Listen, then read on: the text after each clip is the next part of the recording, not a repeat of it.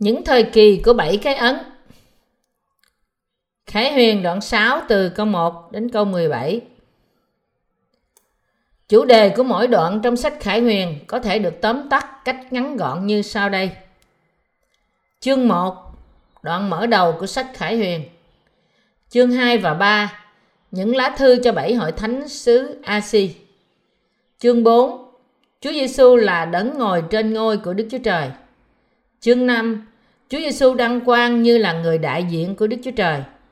Chương 6 Bảy thời kỳ do Đức Chúa Trời thiết lập. Chương 7 Những người sẽ được cứu trong thời kỳ đại nạn. Chương 8 Những tiếng kèn thổi lên bảy tai họa. Chương 9 Những tai họa của cái hố không đáy. Chương 10 Khi nào sự cất lên sẽ xảy ra? Chương 11 Hai cây ô liu và hai thầy tế lễ là ai? Chương 12 Hội thánh của Đức Chúa Trời sẽ đối diện với đại nạn Chương 13 Sự hiện ra của Antichrist và sự tử đạo của các tín đồ Chương 14 Sự sống lại, sự cất lên của các tín đồ và sự ngợi khen Đức Chúa Trời của họ trong không trung. Chương 15, 16 Bắt đầu những thảm họa của bảy cái bát. Chương 17 Đoán xét đại dâm phụ là người ngồi trên những dòng nước. Chương 18 Quỷ phá của Babylon. Chương 19 Một nước do Thượng Đế cai trị. Chương 20 Vương quốc ngàn năm. Chương 21 Thành phố thánh từ trời. Chương 22 Trời mới và đất mới là nơi nước sự sống tuôn chảy. Bắt đầu từ đoạn đầu tiên, mỗi đoạn của sách Khải Quyền có một chủ đề và mở ra tất cả các chương đều liên hệ với nhau cho đến chương cuối cùng. Cũng như trong Roma, đoạn 1 là chương mở đầu, đoạn 2 là lời Đức Chúa Trời với người Do Thái và đoạn 3 là lời của Chúa với người ngoại bang. Sách Khải Quyền cũng tiếp diễn với một chủ đề trong mỗi đoạn. Lý do mà tôi đang giảng dạy sách Khải Huyền dựa trên mọi lời là vì nhiều người đã thảo luận sách này với đủ loại giả thiết. Nếu bạn đọc sách Khải Quyền mà tập trung vào những giả định này, bạn sẽ không thể thoát khỏi những sai lầm nghiêm trọng. Vì Kinh Thánh được chép bởi người của Đức Chúa Trời, do Đức Thánh Linh cảm động, thì chắc chắn Kinh Thánh không có điều gì cần sửa chữa. Ngược lại, những quyển sách thế gian có nhiều lỗi và cần được sửa chữa cho dù đó là văn chương của nhà văn hay và thông suốt như thế nào đi nữa nhưng lời của đức chúa trời hoàn toàn không có gì thay đổi ngay khi kinh thánh đã được truyền xuống hàng ngàn năm dù bao nhiêu năm đã trôi qua, lời của đức chúa trời vẫn hoàn thiện. Vì nó được viết bởi những đầy tớ của đức chúa trời, là những người được đức chúa thánh linh cảm thúc. Vì những điều mà đức chúa trời muốn nói với chúng ta được ẩn giấu trong kinh thánh, nhiều người trong chúng ta vẫn còn bác bỏ kinh thánh. Nhưng từ khi sáng thế, kinh thánh chưa bao giờ thay đổi, ngay cả một lần cũng không. Nhưng vì có nhiều người có một sự hiểu biết nghèo nàn về lời của đức chúa trời. Và chương trình của ngài, họ đã bắt đầu giải thích kinh thánh theo những suy nghĩ của riêng họ. Vì đức chúa trời không bày tỏ sự màu nhiệm của kinh thánh ra cho ai hết, nên những ai không thờ phượng ngài và không tin theo lời ngài, thì những người chỉ tìm cách làm thỏa thích sự tham lam của họ bằng cách dùng danh của ngài cách bất kính, không bao giờ có thể nhìn thấy lẽ thật. Nói cách khác những người có tội lỗi không bao giờ có thể hiểu lời khải huyền cho dù họ cố gắng đến thế nào đi nữa. Vì họ không có khả năng để hiểu lời của chúa nên họ tạo ra nhiều sai lầm. Cuối cùng có một số người tin nơi những ảo tưởng vô dụng về thời kỳ cuối cùng học hỏi chúng và thậm chí còn tuyên bố về thời gian trở lại lần thứ hai của Chúa Giêsu, trong khi những người khác giải thích Kinh Thánh bằng những ý nghĩ của riêng họ, tạo ra đủ loại sai lầm về Kinh Thánh. Đại diện cho họ, trong vòng những nhà thần học mà chúng ta biết như Abraham Cooper à, và Louis Beckhoff, cũng như C.I. Scofield, là những người tán thành học thuyết cất lên trước kỳ đại nạn nhưng những giả thuyết do những nhà học giả này đưa ra đều là những bài học sai lầm dựa trên những ý nghĩ riêng của họ trước nhất học thuyết vô thiên hy niên được ủng hộ bởi lý lẽ bảo thủ rằng không có vương quốc ngàn năm riêng rẽ và rằng vương quốc này được làm trọn trong lòng của những tín đồ đang sống trong thời gian hiện tại. Vô Thiên Hy Niên bác bỏ sự thiết lập chắc chắn của vương quốc ngàn năm trong tương lai. Giả thuyết này giải thích vương quốc ngàn năm trong những phương diện tượng trưng, cho rằng giai đoạn mà những tín đồ sống cho đến khi Chúa Giêsu trở lại là giai đoạn cai trị ngàn năm. Nhưng Vô Thiên Hy Niên đưa ra sự giải thích rằng vương quốc ngàn năm thực sự đã ở trong lòng của những tín đồ hiện nay mà không cần thời kỳ đại nạn là một sai lầm nghiêm trọng. Tuy nhiên, thậm chí còn trải rộng hơn cả vô thiên hy niên là học thuyết tiền đại nạn do Scofield trình bày. Nhưng thuyết định mệnh này cuối cùng đã thay đổi chương trình của Đức Chúa Trời. Đức Chúa Trời đã sắp đặt bảy thời đại ngay cả trước khi Ngài tạo dựng vũ trụ và Ngài theo, thời gian đã làm trọn mọi việc dựa trên chương trình của Ngài. Nhưng những người không biết chương trình của Đức Chúa Trời được bày tỏ ra trong Khải Quyền đoạn 6 đã tạo ra học thuyết sai lạc tiền đại nạn. Họ tranh luận rằng, những người tái sanh trong vòng người ngoại bang sẽ được cất lên trước khi đại nạn bắt đầu, và rằng một số người Israel sẽ được cứu trong giai đoạn 7 năm đại nạn. Học thuyết này vẫn là học thuyết đưa nhiều người vào trong sự lẫn lộn lớn. Nếu sự thăng thiên của các tín đồ xảy ra trước đại nạn, như đã nói bởi học thuyết tiền đại nạn, thì sẽ không có sự bắt bớ các tín đồ cũng như sự tử đạo của họ như đã được chép trong Khải Huyền đoạn 13. Vì thế, những người tin nơi Chúa Giêsu phải được ra khỏi học thuyết tiền đại nạn này và chuẩn bị đức tin của họ bởi tin rằng sự cất lên của họ sẽ đến trong thời kỳ giữa thời kỳ đại nạn. Lời của Khải Quyền bày tỏ cho chúng ta Đức Chúa Trời sẽ hướng dẫn thế gian như thế nào dựa theo sự sắp đặt bảy thời kỳ của Ngài. Chúng ta phải nhìn thấy qua trung tâm điểm của chương trình bảy thời kỳ mà Đức Chúa Trời đã sắp đặt như đã thảo luận trong Khải Huyền đoạn 6. Con người bị lẫn lộn và đức tin của họ lung lai là vì họ không biết lẽ thật của bảy thời, thời kỳ trong Kinh Thánh. Vì thế, chúng ta phải tin y như những điều đã chép trong Khải Huyền đoạn 6. Muốn làm như thế, chúng ta phải tin nơi sự màu nhiệm, lời của bảy thời kỳ được làm chứng trong toàn bộ Kinh Thánh. Hơn là nghĩ về nó trong những phương diện thiên vị bởi chỉ nhìn vào những phần nhỏ rời rạc của Kinh Thánh. Cũng như phúc âm nước và thánh linh đã bị ẩn giấu khỏi con người. Bảy thời kỳ của Đức Chúa Trời cũng vậy.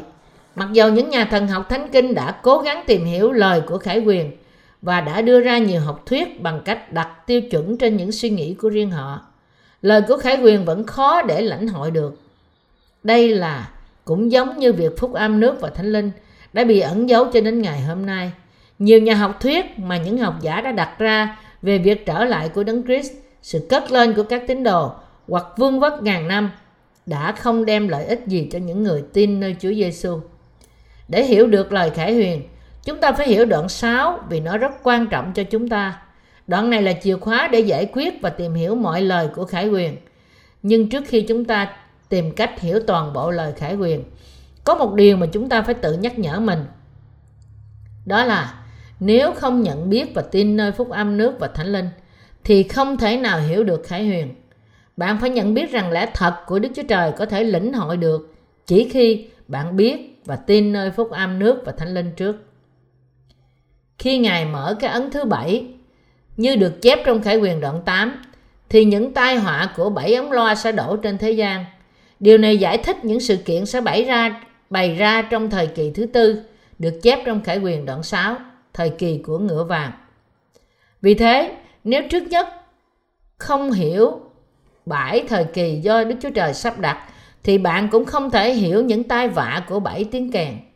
Để hiểu toàn bộ lời khải huyền, trước nhất, chúng ta phải hiểu và tin nơi phúc âm nước và thánh linh mà Đức Chúa Trời đã ban cho chúng ta.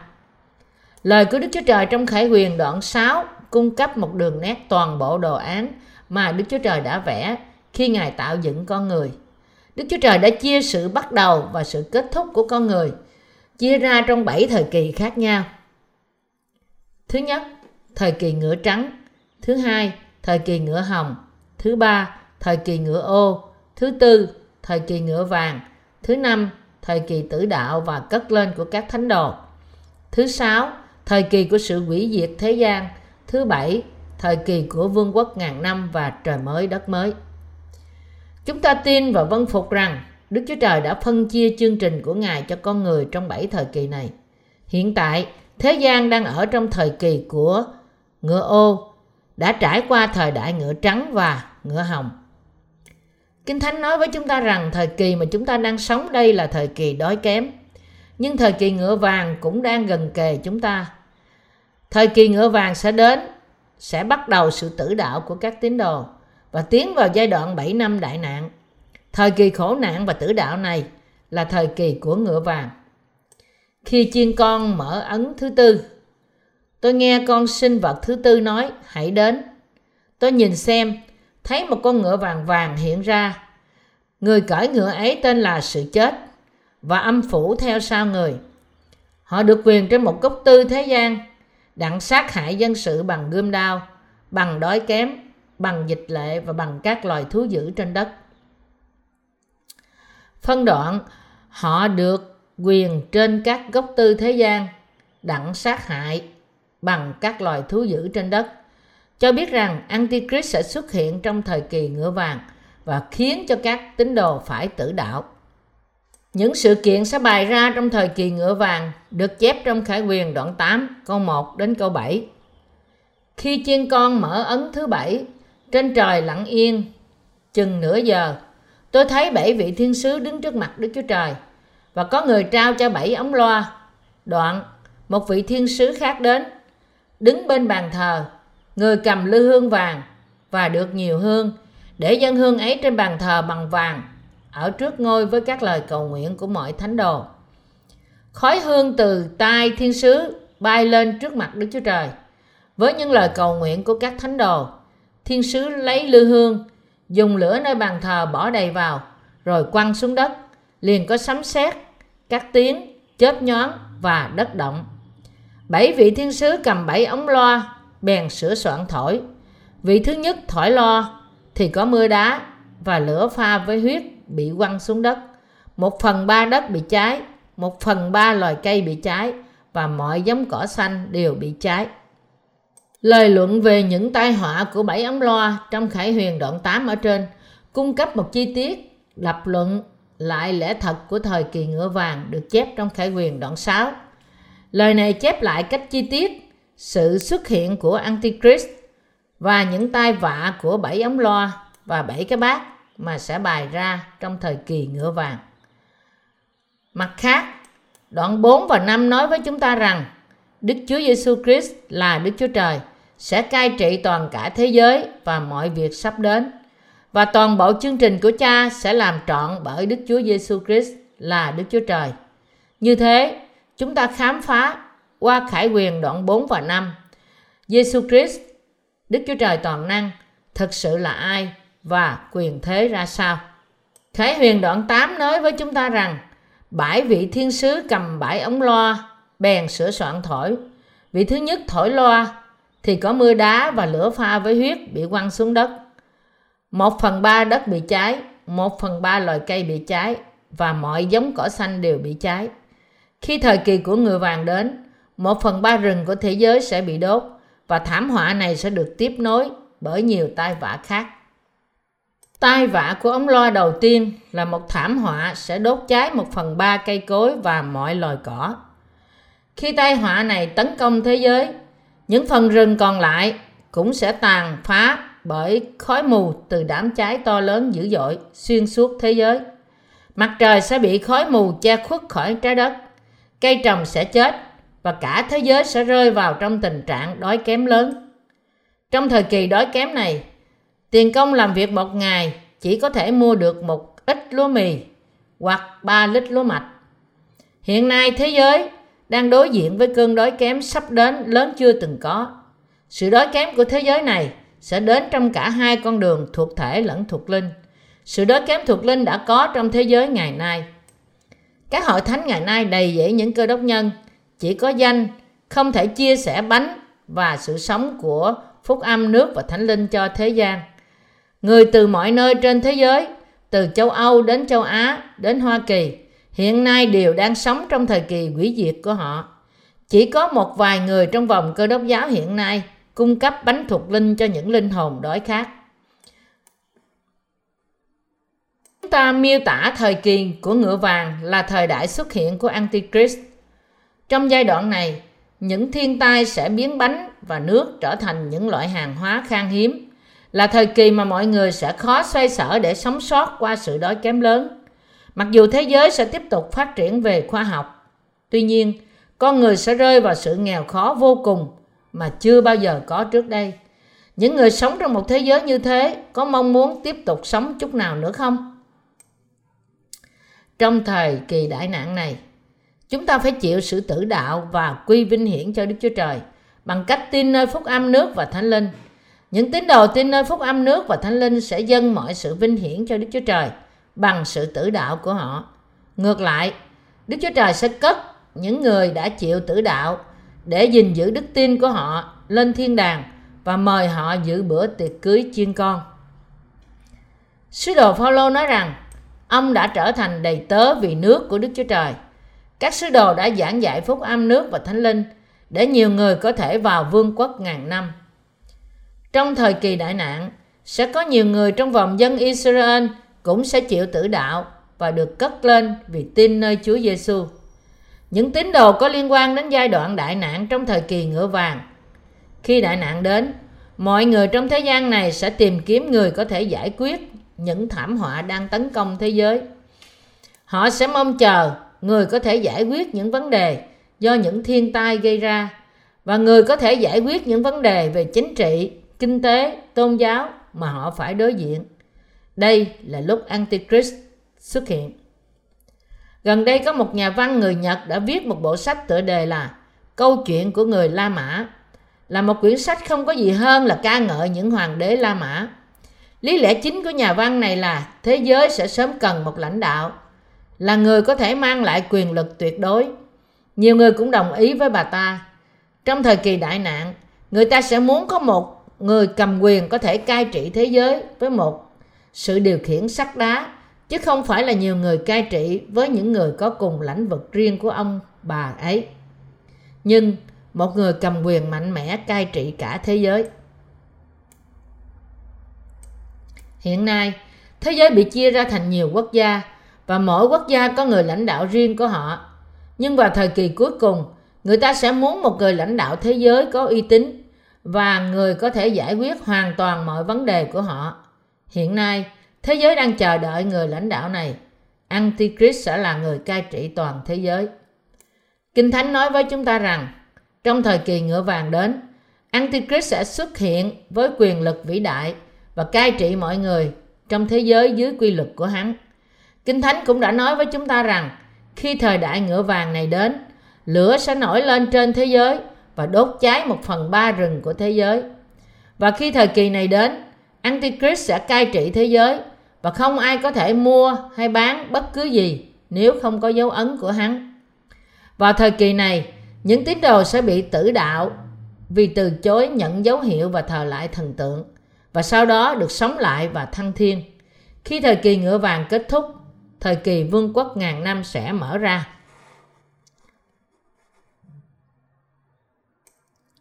Chúa nói với chúng ta rằng sự hủy diệt thế giới này và thời đại thời kỳ đại nạn sẽ đến như một kẻ trộm.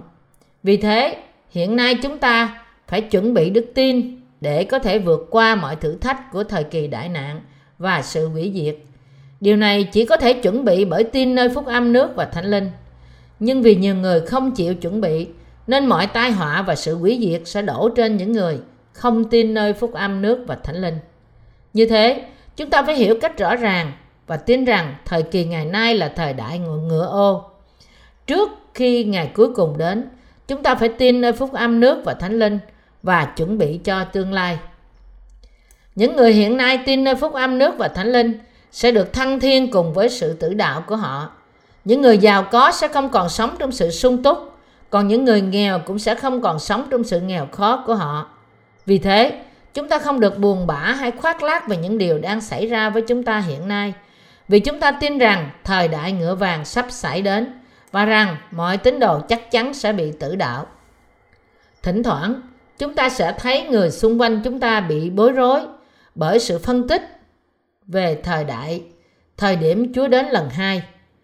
Họ công bố ngày và giờ về lần đến thứ hai của Chúa và dẫn nhiều người khác đi sai lạc với những lý lẽ đó. Nhưng theo Kinh Thánh, sự trở lại của Đấng Christ sẽ không xảy ra cho đến khi bảy ống loa thổi lên. Vì thế, chúng ta không bao giờ được phạm phải sai lầm trong việc tính toán lời Kinh Thánh và tự tạo ra ngày trở lại của Chúa. Chúng ta cũng phải cẩn thận với những người nói rằng họ đã nhìn thấy ngày trở lại của Đấng Christ trong giấc mơ hay khải thị của họ. Những giấc mơ của họ không gì hơn là mơ. Nhưng vì Đức Chúa Trời nói với chúng ta lúc thăng thiên chính xác là khi nào qua lời Ngài nên chúng ta phải tin nơi lời ấy. Khi thời kỳ ngựa vàng đến là thời kỳ thứ tư trong khải quyền đoạn 6, những người tử đạo sẽ nổi lên cùng với những tai họa của bảy ống loa và sự phục sinh thăng thiên của các tín đồ sẽ đến. Nhận biết rằng chúng ta hiện nay đang sống trong thời kỳ thứ ba của bảy thời kỳ do Đức Chúa Trời sắp đặt là điều quan trọng. Chúng ta phải nhận biết rằng ngày nay là thời kỳ của ngựa ô. Khi chúng ta nhận biết như thế, thì chúng ta có thể gieo những hạt giống phúc âm của nước và thánh linh. Và bởi gieo những hạt giống này, hôm nay chúng ta có thể gặt hái khi thời kỳ ngựa vàng đến. Trong thế giới tự nhiên do Đức Chúa Trời tạo dựng, có một số cây trồng có thể nảy mầm, nở hoa và ra trái trong vòng chỉ một tuần. Như những cái cây trồng trong sa mạc này, khi thời kỳ ngựa vàng đến, những người được cứu bởi tin nơi phúc âm nước và thánh linh mà chúng ta hiện đang giảng dạy cũng sẽ chịu tử đạo, cùng tham dự với chúng ta trong sự sống lại và thăng thiên. Trong thời kỳ đại nạn, sẽ có nhiều người tin nơi phúc âm của nước và thánh linh hơn hiện nay. Nói cách khác, sẽ có nhiều người chịu tử đạo vì đức tin của họ nơi phúc âm của nước và thánh linh. Lời khải quyền không giới hạn trong sự thảo luận về sự cứu rỗi của dân Israel. Nếu ai tin rằng thời kỳ của khải huyền chỉ dành cho dân Israel thì anh chị ấy đang phạm phải một sai lầm nghiêm trọng. Tại sao? Bởi vì khi thời kỳ của khải huyền đến, nhiều người ngoại bang sẽ được cứu bởi tin nơi phúc âm của à, nước và thánh linh và chịu tử đạo để bảo vệ đức tin của họ. Sự hiểu biết của bạn nơi lời khải huyền có chính xác hay không có thể tạo ra một sự khác biệt lớn trong đời sống của bạn. Vì thế, bạn phải nhận biết rằng thật sai lầm cho những cơ đốc nhân ngày nay khi tin nơi học thuyết tiền đại nạn. Kinh Thánh nói với chúng ta rằng sự tử đạo của các tín đồ sẽ đến khi mới vừa qua giữa giai đoạn 7 năm đại nạn và sự cất lên của họ sẽ xảy ra ngay sau đó. Chúng ta phải hiểu lời khải quyền y như được chép từng chương, từng câu và trong niềm tin của phúc âm của nước và thánh linh. Bởi làm như thế, chúng ta có thể có sự hiểu biết đúng đắn về lời khải huyền. Khải huyền đoạn 7 nói với chúng ta rằng vô số người ngoại bang cũng sẽ nhận được sự cứu rỗi bởi đức tin và chịu tử đạo. Chúng ta phải tin kinh thánh y như được chép, chứ không phải tin nơi học thuyết tiền đại nạn, cũng không phải nơi học thuyết hậu đại nạn hay vô thiên hy niên, nhưng tin nơi bảy thời kỳ do Đức Chúa Trời đã sắp đặt.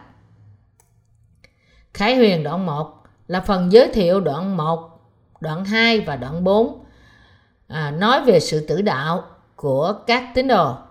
Đoạn 4 nói với chúng ta rằng Đức Chúa Giêsu Christ là Đức Chúa Trời và Ngài đang ngồi bên trên ngôi Đức Chúa Trời.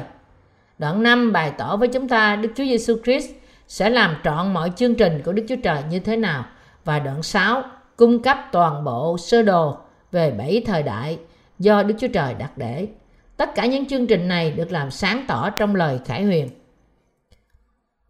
Như lời Khải Huyền nói với chúng ta, từ rài phước cho những người chết là chết trong Chúa. Từ đó các tín đồ sống trong hy vọng về sự sống lại và vương quốc ngàn năm. Khải huyền đoạn 8 câu 10 câu 11 miêu tả tai vạ khác rằng Vị thiên sứ thứ ba thổi loa thì một ngôi sao lớn ở trên trời rơi xuống.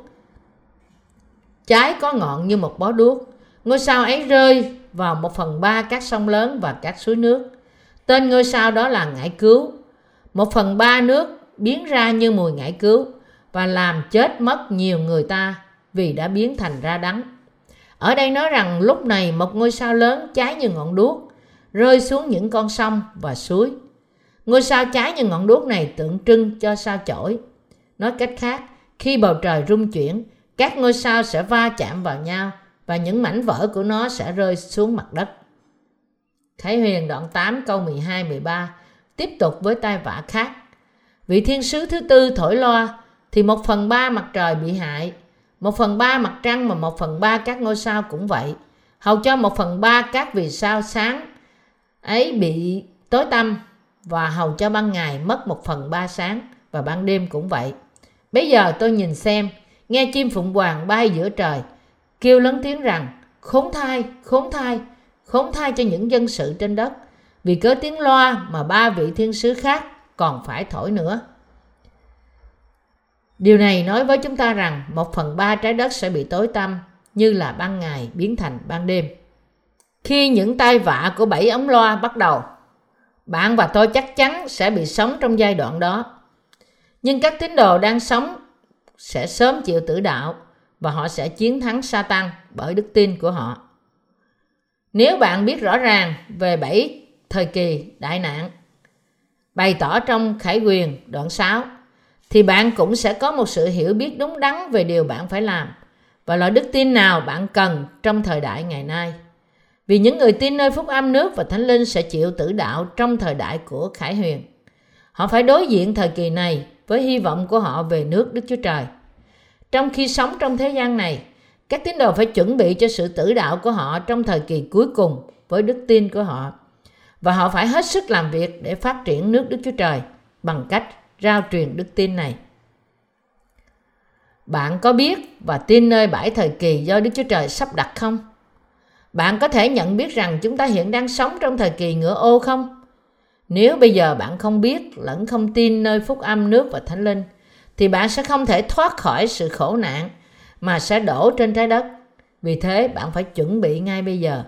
Để có đức tin có thể vượt qua được sự khổ nạn, trước nhất bạn phải hoàn toàn được chuộc khỏi mọi tội lỗi của bạn bởi tin nơi phúc âm nước và thánh linh, chuẩn bị bước vào và sống trong vương quốc ngàn năm bởi nhận được Đức Chúa Trời như là sự ban cho. Hãy chuẩn bị ngày hôm nay, chuẩn bị ngay hôm nay. Nếu bạn có ý chần chờ và chỉ tin nơi phúc âm nước và thánh linh, khi những tai họa của bảy ống loa xảy đến, thì bạn sẽ đối diện với nhiều khốn khổ. Tôi mong ước và cầu nguyện rằng bạn sẽ tin nơi phúc âm nước và thánh linh ngay chính lúc này để được tái sanh và chuẩn bị tương lai của bạn như là dân sự của Đức Chúa Trời. Bảy thời kỳ do Đức Chúa Trời sắp đặt. Thứ nhất, ngựa trắng, thời kỳ bắt đầu và mở rộng của phúc âm nước và thánh linh. Thứ hai, ngựa hồng, hòa bình tan vỡ với sự xuất hiện của thời đại Satan. Thứ ba, ngựa ô, thời kỳ đói kém về thuộc thể lẫn thuộc linh, thời đại hiện tại. Thứ tư, ngựa vàng, thời kỳ tử đạo của các tín đồ cùng với sự xuất hiện của Antichrist.